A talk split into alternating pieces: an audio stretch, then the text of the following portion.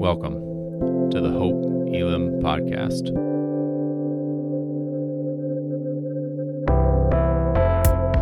We are a diverse church in the heart of Des Moines, seeking to bring God's kingdom as we live more like Jesus. We hope that what you're about to hear points you to Jesus Christ. Know that we're praying for you and look forward to connecting with you soon.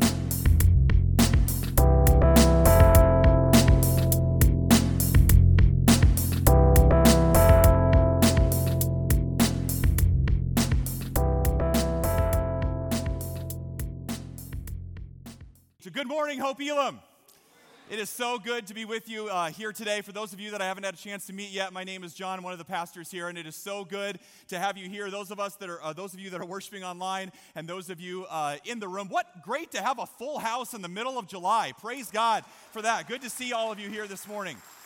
So good to have you here. If, uh, if we haven't had a chance to connect, I would love to do that uh, after the service. And I just want to echo and remind you this morning that it is no accident that God led you to this place and we have been praying for you. I don't know about you, but clips like that get me excited for the Olympics. Are there any Olympics fans out there? Oh, man. It's coming. Did you know that? We've not only waited four years, but five years now. The Olympics is finally coming. We're excited about that. Uh, I don't know if any of you uh, really get into that and you go all out for these sports that you watch once every four years and you say, I'm a really big fan of that or whatever. But I, I get excited about clips like that. The one you saw was actually not from the Olympics, it was from the 2015 World Championships. And you had uh, the defending champions, the Jamaicans, they always win uh, because they have Usain Bolt, who's like the world's fastest man, uh, pretty well agreed on there. And so the Americans have this huge upset uh, and they beat him, and it gets your, your blood going and get your heart racing a little bit. But so, what we often misunderstand about relay races, and we have several uh, track stars in our church community. You may not know that, but of the many things that Hope Elam is known for, we have a couple state champion track stars in our community. So that's pretty awesome, uh, pretty exciting different different ages different different levels and all of that but something that they will tell you is that a big common myth or mis- misunderstanding about relay races is that they think the most important thing is how fast you run and that's very very important those guys are really really fast but what is the one thing that you have to do in a relay race just shout it out what do you have to do pass the baton right that is the most important thing or another way of looking at it is don't drop the baton right? If you drop the baton, you're done. The race is over. And the same is true in our faith as well. The same is true for you and I, and the same is true in our scripture reading today. And what we're going to find is that that baton pass is just as important. When we think about passing that baton, not just in a race, but I want to talk about this today. This is an official Olympics baton that I found in my basement last night, but it's pretty close what does this look like in terms of our faith? And I will tell you this the reason why this topic is so important is that we will not be the most effective church that we can be for the kingdom of God here in the city of Des Moines unless we do that. And that exchange and that baton hands off, not just in way bigger than a track meet or the world championships or even the Olympics. So, we're talking about today, and that baton handoff is even more important when it comes to impacting people's lives for eternity. Amen? So if you have your Bibles, we're going to read uh, all about a baton handoff in 2 Timothy chapter 1 that Jen just read for us today in our scripture reading. We're one of those crazy churches, if you're new to us, we actually get out our Bibles on Sunday morning and encourage you to follow along. And I don't care if it's on pen and paper, if it's on your phone, but you can get your Bible out and turn to 2 Timothy chapter 1. And that's what we're going to be digging into in some of the New Testament today. Paul is writing to Timothy, kind of a young protege of his, and Timothy helped, they both planted this church in Ephesus. And so Paul is now writing back to, Tif- uh, to Timothy. They've planted this church, and so Paul is now writing from a distance to encourage Timothy in the faith. And it's not just any kind of relationship. What we read is that Paul and Timothy, uh, and this could be a, female to female relationship uh, as well, which we see all throughout leadership in the Bible as well. But in this specific sense, Paul is, has been specifically investing in Timothy. They're not just partners in ministry and planting all these churches, they're not just colleagues, but there has been an intentional investment, dare I say, a baton handoff that has taken place and is taking place in this moment as Paul writes to and encourages Timothy to the point where, look at verse 2, and you may have overlooked that. Don't skip over the greetings of Paul's letters. Often we do that, but in verse 2, Paul writes and says this To Timothy, my true son in the faith. And just so you're wondering, they are not related. Timothy is not Paul's biological son, but when you've spent that much time and invested so much of your life in someone, it feels like a father son, mentor mentee type of relationship that's going on here. And there is a baton of faith that is being passed right before our eyes from Paul to Timothy. Paul is saying, I'm here to pass it. Everybody say, pass it. Oh, say it like you mean it. Say, pass it. That baton of faith is being passed. And it's not just from Paul to Timothy as well, but we read a little bit further. Look at verse 5. Paul says this I remember your genuine faith, for you share the faith that first filled your grandmother Lois and your mother Eunice. So the ladies are getting in on the action here, okay? And I know that that same faith now continues in you. So there has been an intentional investment taking place. And we don't know where the men in Timothy's life ended up, where his grandpa and his father and all of that. But what we do know is that these women have invested in Timothy. It's what we talked about a few weeks ago on Father's Day is that we can be spiritual mothers and fathers for younger people in the church even if we're not biological mothers and fathers. Anybody can be a mother in the faith. Any man can be a father in the faith and that's what's taking place here. And if that doesn't happen, if, that, if those women don't take a specific interest in Timothy, to lay hands on him, to fan that flame of his faith, to invest in him, then thousands of people are not impacted. So many more churches are not planted, and heaven is not much more crowded. But because they did that, Timothy had an incredible faith and an incredible career. Now, just a word to parents and grandparents, and really to all of us. And I want to say that as a lot of times I will speak to parents with younger kids, or I will speak to uh, those of you maybe with teenagers in the house. But really, when we talk about being a family of God, and we look at the, the neighborhoods and the city around us, I want us to shift our mindset as a church to not think, oh, that's somebody else's kids. When we do vacation Bible school in a little less than a week here, the hundreds of kids that fill up this space, they are our kids, amen, as a church family. They're not somebody else's kids, they're our kids as a church. They're our kids because they're God's kids, and that's why we care about them. But I do want to speak for a moment to those of you that have younger kids in the home or your grandparents, or really for all of us. We can teach our kids lots of things. We can teach our kids how to ride a bike, teach our kids how to get really good grades and study and maybe get a college scholarship. You can teach them how to run fast or throw and ball and maybe make that traveling all star team to, to read and study and get straight A's, even to, to learn right from wrong or good morals or values or healthy habits. And those are all good things. But if we truly love our kids, hear me say this loud and clear this morning the greatest gift that you can give them is a relationship with Jesus Christ because that is the only thing that is going to last for eternity. Amen? That is the greatest gift that you can give. Paul says it this way in 1 Corinthians chapter 15. Let's look at this up on the screen. Let's read it nice and loud together.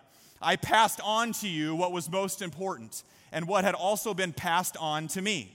Christ died for our sins, just as the scripture says, and he goes on from there. Paul's indicating that there's been this passing of the baton that's been going on from generation to generation.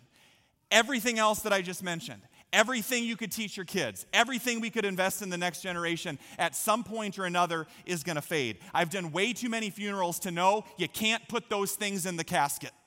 They're not going to last forever. There's no U-Hauls attached to hearse. Amen? You can't take it with you. At the end of the day, the only things that matter is a relationship with the people that you had around you that are probably sitting next to you right now and a relationship with your Creator.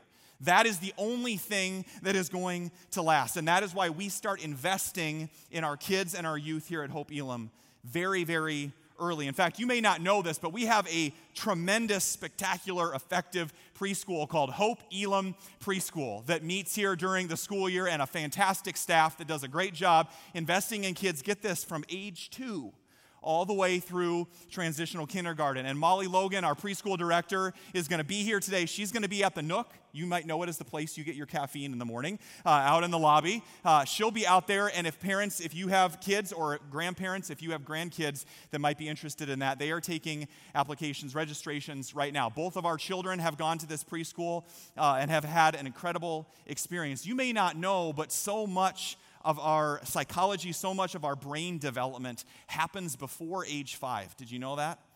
So, why would we not start investing now? That's why we take that so seriously. So, after the service today, go out there and, and talk to Molly at the Nook. The question is, how do we all pass that baton? Some of you are like, okay, I want to do that.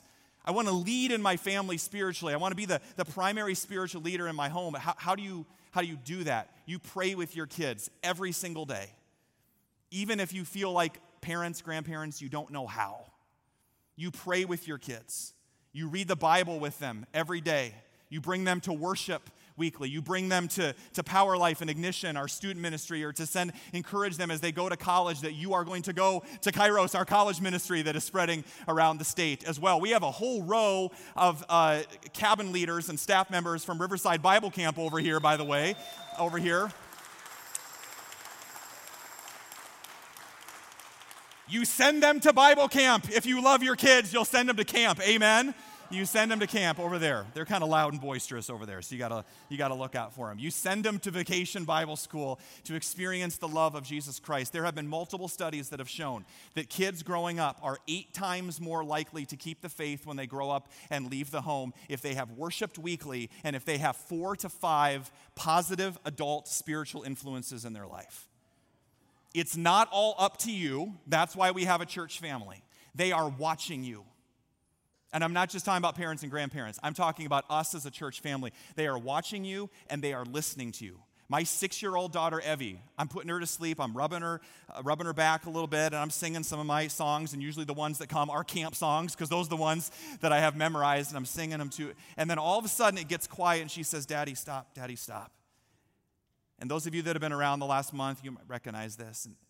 Six year old just starts going, So we lift you high, Yahweh, Yahweh.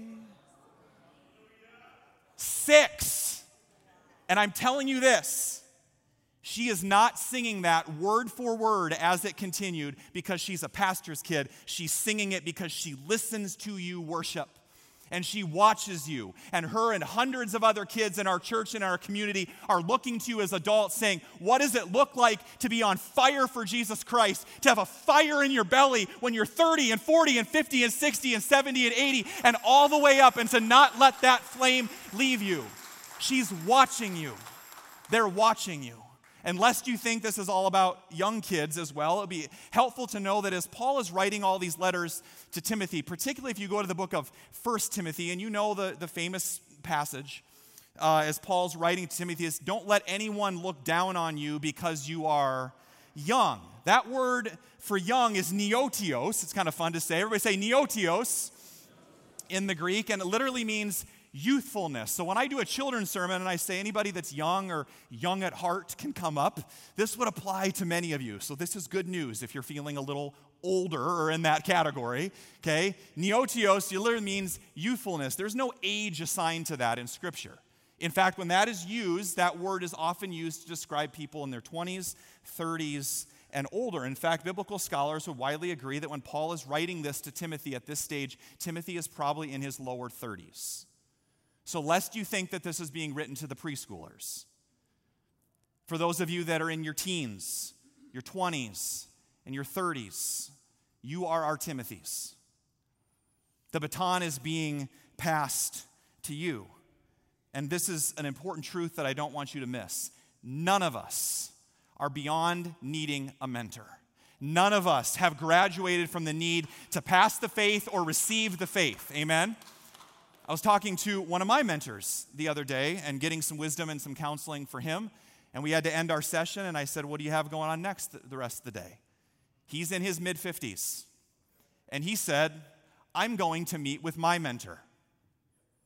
What does that say? As he's passing the baton back to me, he's reaching ahead, and somebody is passing it to him. You never graduate from Christianity. Amen? I don't know what version of Christianity you grew up in or what your experience was in the church, but one of our values at Hope Elam is that Christianity is a growing experience. Nobody's wearing a cap and gown here today. None of us graduate from that to say, oh, been there, done that, got the t shirt. I don't see that anywhere in Scripture. You finish the race strong and you pass the baton. Life is a relay race, and every single one of us is called to give and to receive. And what I want to explore with the rest of our time today is three keys of how to make that baton handoff. Because it doesn't happen by accident. I will tell you that.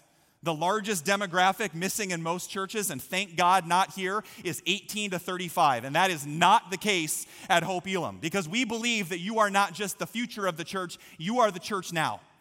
And we need you.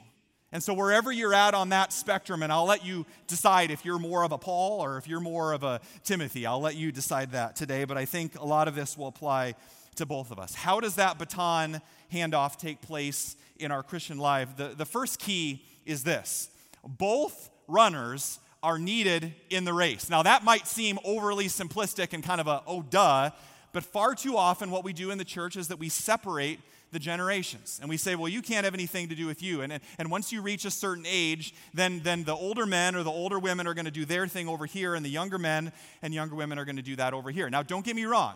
We have age based, season of life based ministries here for a reason, because there's, you connect with people that are at a similar stage of life to you. But I will tell you this some of our most effective small groups at Hope Elam have multiple decades and are intergenerational involved in those groups. Why? Because we need each other. Amen? We don't think that we do, and far too often the older generations think they have nothing to offer, and the younger generations think they don't need it. But we both need each other. Spiritual maturity is also not based on your physical age. We talked about this a couple weeks ago. You can grow up, you can grow old and never really grow up. Amen? Spiritual maturity is about an internal uh, growth and transformation of becoming whole. Generations need each other. And if I could just speak for a moment to those of you in your late teens, your 20s, your 30s, we need you in the race. I'm just going to tell you that right now. I love the fact that in the last four months, our, our, our Hope Kids has grown from about 10 to about 55, praise God, in the last couple weeks. There's more and more families coming, and that is awesome. And I can tell that you're, you're, you're taking that seriously and that you're investing that in your kids, and that's why we take Vacation Bible School so seriously. And I'm thankful that we're a church that's filled with multiple generations. But I want to challenge you this morning. It's one thing to be present, and it's another thing to engage. There's something that gets inside of us that says, I'm going to let these decades of my 20s and 30s just kind of, I'm just going to kind of float in and float out. It's kind of a hot air balloon season of life. I'm going to check out this church and then float over here and not commit to anything. And then I'm going to float down here and touch base and check out. The, I'm not really going to commit to anything because FOMO, right?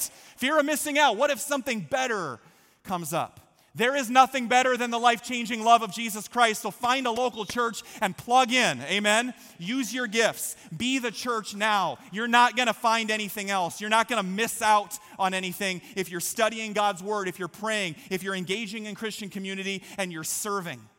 That's what we're called to do.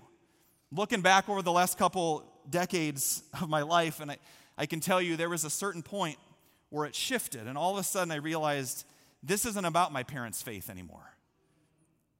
Is it real for me? And so, for those of you in that, those seasons of life, I want to challenge you with that, to put your roots down. Timothy did not have to spend time with Paul.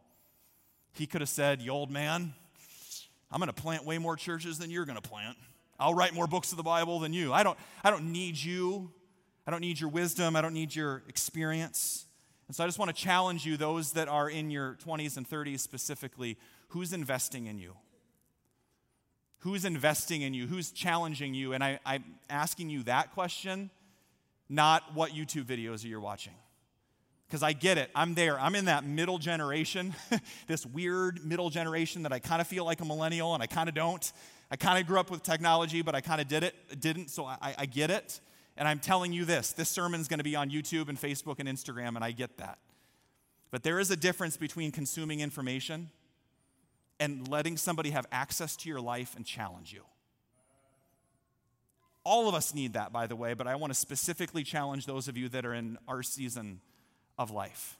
And maybe you've discovered this. There's a big difference between consuming information and letting somebody into your life and specifically offer you high challenge in your life. And you've maybe discovered this hard truth you cannot consume your way to spiritual maturity. And it is so easy to do. I get it because it's safe to hide behind my phone. And it's safe to hide behind that next YouTube preacher that's out there because he's probably skinnier and better looking than I am, I'll tell you that. And he's probably got better theology. But you know what he can't do? Is reach through that screen and say, How are you today? What are your fears? What are you struggling with? What are you wrestling with? Who do you need to forgive? What do you need to confess? You need people in your life to do that. Now, at the end of these decades, I'm looking back now, getting closer to my 40s, and I remember in my late 20s, I had a mentor, I was looking ahead to my 30s. And those of you, by the way, that this that's well in your rearview mirror, you can get this back, by the way. You can get this back. A mentor said, John, you are going to be tempted in your 30s to believe the call of the world, to climb the ladder, to build skyscrapers to own companies, to own businesses, to make lots of money, to climb the ladder, and to build your platform. But he said, I want to challenge you with a thought that what if your 30s were a time of letting Jesus build your platform by being a man or woman of integrity, of being faithful, of worshiping, of praying, of reading your Bible, of serving, of getting over yourself and looking to the needs of others, and let God build your platform. Amen? What if instead your 20s and 30s were decades instead of building up, they were decades of excavation where you dig down deep and you uproot the lies that your faith has been based on for the first fourth of your life and you start to rebuild your faith on the foundation of God's love? And not on the wounds and the lies that have been given to you about what church is or what Christianity is or a bad relationship or a bad experience that you had with the church. And start with excavation and let God build you up. What if you used your 20s and 30s as a time to develop a character that could sustain your calling? What if you use those years not to run around and float around and fear of missing out and bounce from this church to that church and you plugged in and you made yourself a part of community and you said, I want to be the type of man or woman that can be entrusted with the kingdom of God when that mantle of leadership is placed upon me? That's my challenge for you. I don't think our issue in the church is that we ask younger generations too much. I think we ask younger generations too little. You are the church right now. And I'm speaking to myself and my generation. We need you. To those of us that are earlier on in the journey, be willing to receive the baton. Amen? Now, in the same way, Paul had to believe that he had something to offer Timothy. He could have checked out as well. So, for those of you that are farther along in your journey, we need you as well. You are needed in the church, and dare I say, this is when we need you the most. And I'm going to let you decide what farther along the journey means for you, okay? Whether that's far from retirement or after retirement or whatever that is. Because as the church, our tendency is often in life as we get closer to the end of that race and we're running with the baton, the tendency is for us to just kind of mail it in, to coast to the finish line. What happens if the last runner in that relay race just sort of says, ah, we got a decent enough lead? They don't win. That's not how you win the race of life. And so, for those of you that are farther along, this is not the time to coast or put your feet up. And certainly, it's a time to think about who's coming up behind you. And I want to challenge you with this whether you're in your 40s, 50s, 60s, 70s, 80s, whatever it is, whatever you think you've been there and done that, and you've put in your best time and your best years are behind you. What if the next five years were your best five years? What if your next five years were your most dangerous years for the kingdom of God that you've ever had? I, yes, I'm not calling you out. Your heavenly Father is calling you out, saying, There is so much more in you. And you may not, it's not being wild and crazy up on a stage. It might be sitting across from a coffee shop with a younger man and a younger woman saying, I don't have it all together, but follow me as I follow Christ. And I will tell you this there are hundreds of young men and women in this congregation and in this community that are looking to you saying, I know you have, don't have it all together, but I need your help. I need your wisdom because you've had kids, because you've, you've grown companies, because you've led other people, because you've invested. I need that wisdom. And they may never say it with their mouths, but they're crying out for it with their lives. You have what it takes. I mean, think about it. I was looking through scripture, and a lot of the men and women that God uses in significant ways, God did his best work in them during the back half, or dare I say, back three quarters of their life. Think about this. Abraham, when he left Ur, right? God says, You're going to be the father of many generations, and starts out on this journey that would then become the Exodus and God's people, and eventually a Savior being born from his family. When Abraham left Ur, he was 70. When God called Moses at the burning bush to go and set God's people free, out of Egypt and lead them out on the most significant endeavor of his life, he was 80. So, for those of you here today, there's hope. Turn to each other and say, There's hope for you. Tell them that right now. You're not, we're not done with you yet. But far too often, we look at that in the church and we say, Been there, done that. Paul could have very easily said, I'm, I'm getting to the end of my ministry, and so I'm just going to get coast and said, Paul says, I'm going to run with intentionality. I'm going to run with purpose. God's word says that not all runners run in a way as to get the prize. Are you living your life with purpose and intentionality today, or are you just floating in and floating out? Are you haphazardly going through the end of your life? Do you assume that your best years are behind you? I've heard it said that as parents, as grandparents, as those that are investing in the next generation, the most significant, significant thing that you might do with your life is not something that you do, but somebody that you raise. Or that maybe the fruit of your life will grow on somebody else's tree. It's not all about you. It might be the person you're sitting next to. It might be the person that's sitting at home right now that refuses to come to church. And I was that kid. I was that church generation pastor's kid. And the last thing that I wanted to do was go to church, but my parents drugged me there. They fed me Cheerios for 18 years, and here I am. All right? Called parenting. Boy, if I had a nickel for how many times I've said, I don't care what you feel like, we're going. We're doing it. Parents, amen? It's hard. I get it. I was a teenager once. I've been there, done that. But often, what I hear from many of you that, that would be Paul's is sort of this aw shucks mentality. I, I could never lead a small group could never lead anything in the church. I, I, could never lead a group for Hope Kids or Vacation Bible School or student ministry. I, I can't mentor somebody. I, I, I don't even have it all together myself. I hear this all the time. But I would be a hypocrite. For me to try to invest in somebody, I don't have it all together, so who am I to judge you? We're not asking you to judge them. That's God's job. We're asking you to love them. We're asking you to sit with them and to be with them. Part of that I don't know, aw shucks mentality, I think is that we're Iowan and we're churchy people, and because of that, we're really nice. We're really nice. And I'm pointing the finger back at myself because that's me too. And some of us are Scandinavian, so we're really nice. But nice was never meant to be passive. And I see this in older generations. There is a lot of self deprecation running around disguised like humility. Self deprecation is not godly, courage is. It's not humility if you're constantly belittling the image of God that's put inside of you. Those in you, you in your 50s and 60s and 70s, we need you. We need you.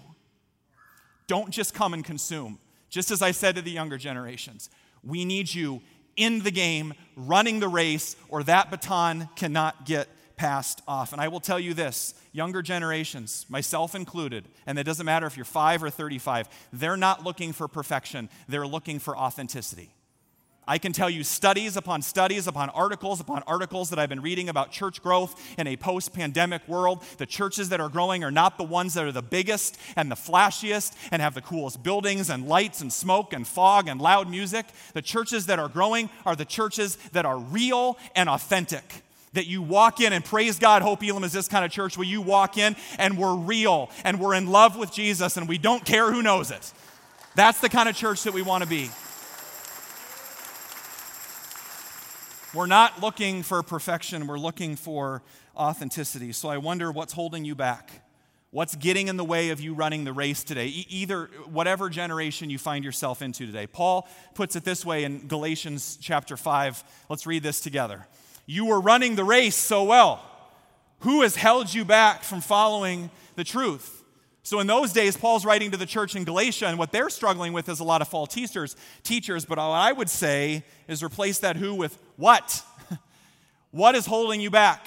What is getting in the way of you running the race today? And some of you, honestly, you're like, baton hand. I, I can't handle the baton. I'm not even in the race. You're right, you're not. And I wasn't for a while too. There was a couple months in the middle of the pandemic where I said, I don't know how to be the pastor of this church. This is really hard because I can't be with the people that God's entrusted to my care, and I love you and I miss you. And that's still the case some days. But for a lot of you, you've been sitting on the sidelines for about 17 months now. And it's time to get back in the race.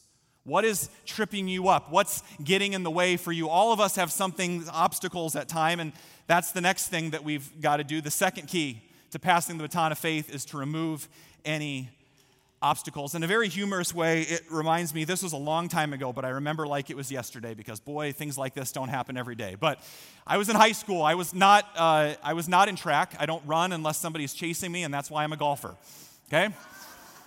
But a lot of my friends went out for track, and it was one of the last track meets, regular season track meets uh, of the season, and there was a whole bunch of teams there. And when it's a big, long track meet and your uh, event isn't to the end, my buddy, uh, my buddy Matt was uh, running, uh, and his uh, last is, event was at, at, at, the very end. And so you sit in the middle uh, of the, the track and field, the football field there, and you have all of your warm up gear on. And then you just wait, and you got plenty of time until the announcer calls your name, and you go over to the starting blocks.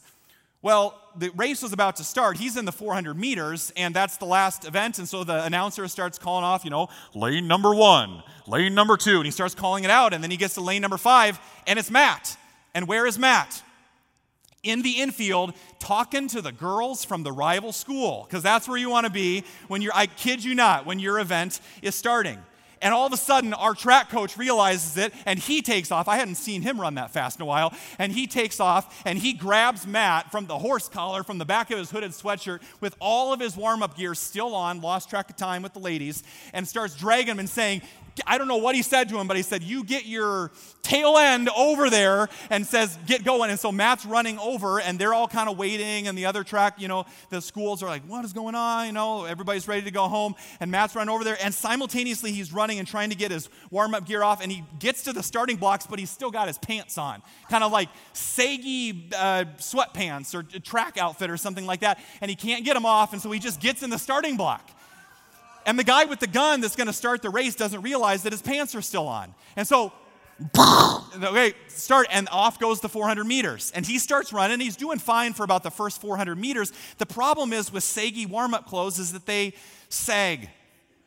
And about 100 meters into the race, they just start falling down his pants. And all of a sudden, his sprint turns into kind of a waddle and he's just like, I kid you not, this happened. And the whole, the whole stands are just laughing and going crazy, except Matt, right? He's like, what am I going to do? I can't stop. And so he's kind of humbling, of trying to get him off. And finally, I'll never forget this. Everybody's just screaming. He stops on the side of the track. He takes him off around his track shoes and just chucks his warm up outfit to the side and takes off and finishes only to finish dead last. the moral of the story is twofold. Number one, don't talk to girls from the rival school. Number two, when you are in an important race, you better get rid of anything that is tripping you up. Anybody got anything that's tripping them up today? Anybody have anything that's holding them back?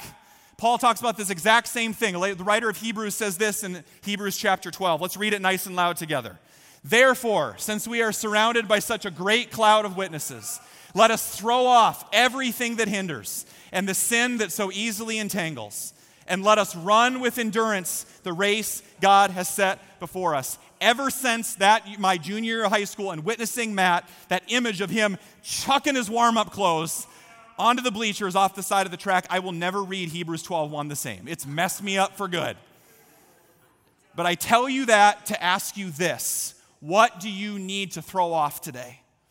What is tripping you up? What is getting in the way of you running the race? For some of you, it's guilt over something from the past. For some of you, it's church hurt. For some of you, it's that self doubt this morning that no matter this pep talk I'm giving you, you're like, I can't lead because I'm disqualified. There is one person that gets to decide whether you are qualified or not, and that is the God that created you this morning, that put his image inside of you. He gets to decide if you're qualified. His love is bigger than your sin, His grace is wider than your mistakes. And whatever it is that's tripping you up today, stop. Stop on this Sunday morning in the middle of July and let Him take it off and leave it at the foot of the cross because that's where it belongs. Amen? You don't have to run with those entanglements anymore. You've got to throw it off. It's not how you were created to live, and you've got to get rid of it so you can do the final key to passing the baton, and that's to actually pass the baton, right? Now, I thought I could try to explain this to you, or we could do it. So I don't normally do this, but it's summer and we're having fun. So I need a I need a volunteer. Michael, you're my man right there. Come on up. Give it up for Michael. There he is. Welcome him up to the stage. All right. Now, I am not a uh, professional uh, track star, and neither, neither is Michael. So we're amateurs up here, but we're going to try to do a demonstration for you that has some semblance of spiritual significance, okay? So I am, I am running, and, and we're going to set up the relay race here, right? So you've, you've done this before, clearly. Middle school, yeah. So pretty much you've got it, right? So let's say that Michael is the guy that I'm handing the baton off to, okay? So Michael could be, could be any generation, right? Because we know spiritual maturity has nothing to do with physical age, right? I've seen 20 something guys disciple 70 something guys. I've seen 30 something women disciple 60 something women. It doesn't matter, okay? So Michael and I, we're investing each other, and I'm getting ready to hand off the baton of faith to him, okay? So I don't know what hand you're supposed to, to, to put it in or whatever, but uh, this is better because we're amateurs. And so I'm going to run, and my understanding of this is that as I slow down, you speed up, and then we got to make that handoff, okay? So let's let's just give it a shot, okay? Cheer us on or something like that. I don't know. Okay, all right, all right. Okay. I don't know, like we're in the middle of the race, so woo, go. All right, here we go. Okay, here we go, here we go. Oh, wrong hand, there we go. Okay, good. Good job. Okay. Uh, this is an official Olympic baton, by the way. Oh, stay up here, stay up here. Okay. So now I want you to imagine with me that it's the middle of the Olympics. We've made the 4x100 team for the US or whatever it is, okay? And imagine this happens. Okay, we're going into the final leg. You're, you're running the last leg, okay? And I'm ready to hand it off to you. Okay, imagine this happens, all right? Ready? Go.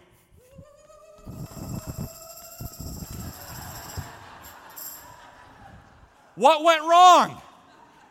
What didn't happen? The baton handoff, right? I had one job to do and I didn't do it. Give Michael a round of applause, by the way. Nice job, okay? If you saw that in the Olympics, you would look at that guy that I was impersonating and say, What are you thinking? It's not all about you. And the danger is, is that you and I will live a version of Christianity that does exactly what I just did there. I'm safe. I'm comfortable. I've got my seat in the worship center. I know people. I know who I'm sitting with at worship. I know who's in my small group. I'm serving. But I'm not taking any time to pass it on. If you want to run fast, run alone. If you want to run far, run together. You are not created to run alone. It's not all about you. Servant leaders at Hope Elam every single week have this mentality because we're emulating Jesus, right? Servant leader. Servant leaders at Hope Elam every week ask this I'm going to worship. Who's coming with me? I got my small group meeting. Who haven't I invited? Which one of my neighbors around me. I don't care if they go to church or if they believe in God or not. Which one of my neighbors haven't I talked to in a while? Who can I pray for this week? I'm going to be serving for VBS. Who am I inviting to serve at VBS along with me? Which area, which ministry in the church needs my help the most? I have no experience in it, but I'm going to do it anyway because they're not looking for perfection. They're looking for adults that show up. And here's the best part you're doing it. You are an incredible church. And as much as I've challenged you today, it's because I'm passionate about it a little bit. As much as I've challenged you today, I want you to know that you're doing it in so many ways. You are an incredible church. This last Wednesday night, I drove into our parking lot here with our two kids. And our son Caleb says, Daddy, where are you going to park? And I go, I don't know. The lot's full on a Wednesday night in the middle of July at a church. Can we give God praise for that? So many different things going on. So we parked on the street, which you can do also to free up spots for other people, which maybe you've had to do. And I'm walking around, and there are hundreds of meals going out to people, and there are hundreds of people sitting down and eating for community night that are completely different and have different backgrounds, but they're eating and they're building relationships together having a meal together. In here, there's VBS sets being painted. The uh, group that utilizes our, our fourth floor upstairs, Genesis Youth Foundation. There's kids running and screaming through the lobby and the sound of life. I walk upstairs to the chapel for VBS training, and I'm expecting it's, it's middle of the week, it's July, and everybody's gone. Nobody really cares about church in the summer. And I walk up, and that room up there that seats about 125 people is full with VBS volunteers. Praise God. You're an awesome church. It's a room full of adults that are learning how to love kids. And I couldn't help but think, man, I love this church. Because you know what that screams to me? That you get it you understand what we're about as a church, you understand our mission. It just screams church is not about me. It's not just about me and getting my needs met. It's about being a part of something that's bigger than yourself. If you want to have an impact that's bigger than yourself, be a part of something bigger than yourself. Stop navel gazing Stop living a gospel of sin management and saying, How am I doing compared to other people? Get outside of yourself and serve. And you're doing it in so many ways. In the ways that you pass the baton in preschool, it starts at the youngest age, in nursery right now, and those of you that are serving in the nursery. Those of you that are investing in your kids that are worshiping at home right now or that'll do vacation Bible school online. It's about VBS, it's about student ministry, all of those things. None of that is some big show. And some of you are going to walk in here in less than a week to Vacation Bible School and go, man, there's lights and smoke and fog and sets and loud music and all of that. You want to know why all that's there? Because kids deserve our very best. They deserve our very best. And we go all out for the next generation in this church. Amen? All out. Because they matter to God. They deserve our very best. I will never forget those of you that are kind of like, I don't know about all this. I'm just going to kind of do my adult thing. Two years ago, the last time we did VBS in person, I was, was the camera guy and I was running around interviewing kids and asking them, hey, hey, buddy, you know, what was the, your favorite part of the week? And this seven year old boy, what was your favorite part of the week? I'm thinking, the games, the water balloons, the funny skits, the, the music, right? Snack, all the things that seven year old boys would love. And you know what he said to me? My favorite part of VBS? My, my shepherd. Getting to hang out with my shepherd, my, my adult leader that just walked around and carried my brown paper bag and helped me go where I needed to go, who, by the way, was 64 and doesn't have kids. They're our kids because they're God's kids. They're our kids because they're God's kids. And I want to challenge you this week. We have more kids signed up for Vacation Bible School than ever before. Praise God. And because of that, because of that, we need more volunteers than ever before. And there are two areas that we could really use your help with right now crafts, which you do not have to be crafty or qualified for and recreation that you do not have to be athletic for. Clearly, Michael and I have demonstrated that, okay? Crafts and rec. And if you could go home today and sign up for those, those would be awesome. because that's what men and women of God do. They're not perfect. We don't have all the answers, but we show up and we're real. And that would be my challenge to you. Truth is, you might think you're doing it for the kids. Truth is, they might just change you, they might just transform your life.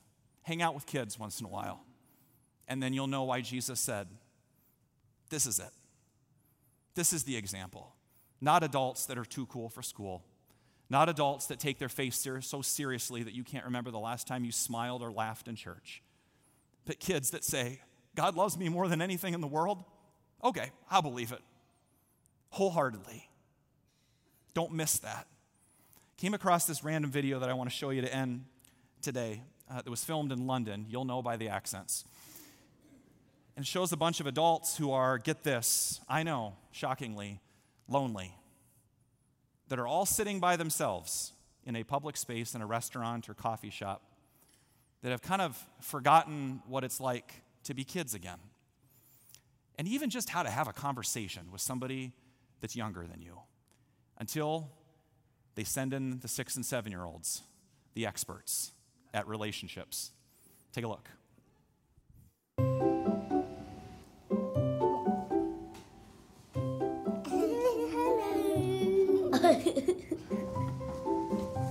Hi.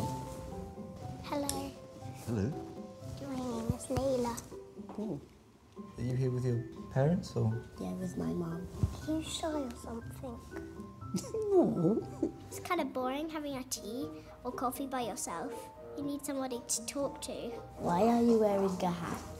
How much money do you have? Why is your hair white? It's a bit like the trees in autumn. You know, you can ask a tree, why are your leaves brown? Do you mean in the bank or Like your pocket money and stuff like that. 560 pounds a month for pension? Wow. If you had that, what would you do? I would get a dog and get a house and a swimming pool and go on X Factor. Do you have Netflix? Nothing like that. I've just got a radio. We normally play Bulldog. You still play bulldog? Yeah. I remember playing that. Peter Piper picked a peck of pickled peppers. Peter Piper picked a Okay. Where are your friends and where they are Um, right now? some of my friends are abroad. I was born in Jamaica, so a lot of my friends are there. You know.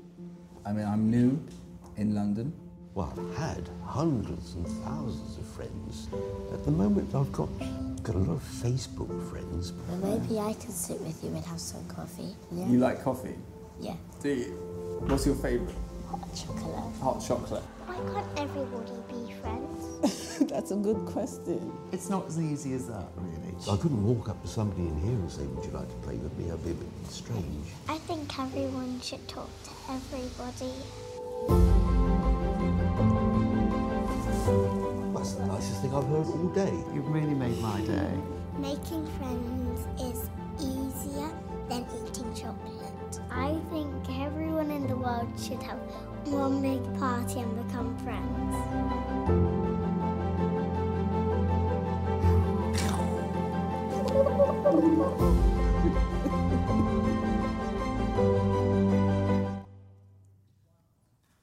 Yeah, you can clap for that, absolutely. I think everybody in the world should have one big party and become friends. And maybe if we could look past the color of our skin, or our age, or our season of life, our ethnicity, our church hurt, our backgrounds, wherever you've come from. Maybe that's what God designed the church to be all along, and we've just made it really, really complicated.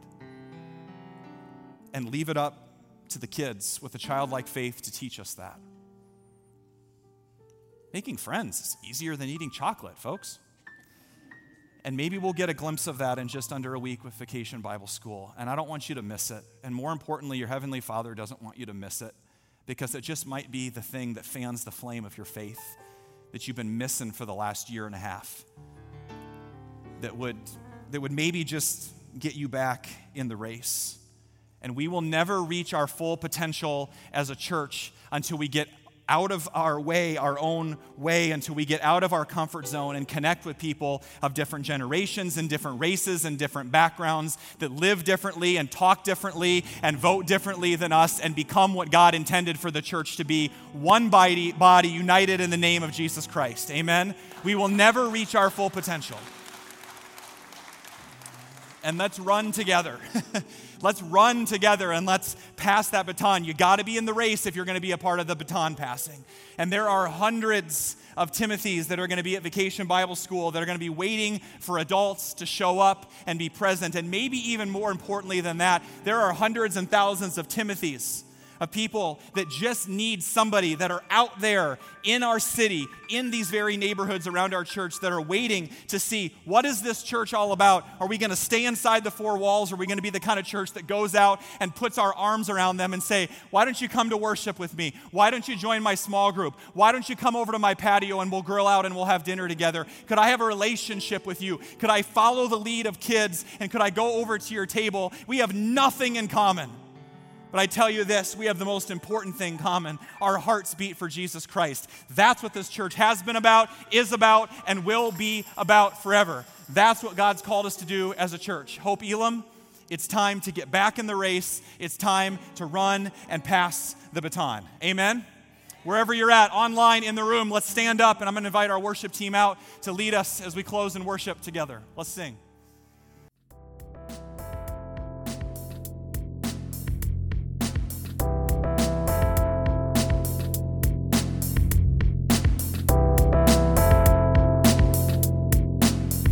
Thanks so much for joining us. To find out more about Hope Elam, follow us on Instagram at hope.elam or visit our website at hope-elam.org.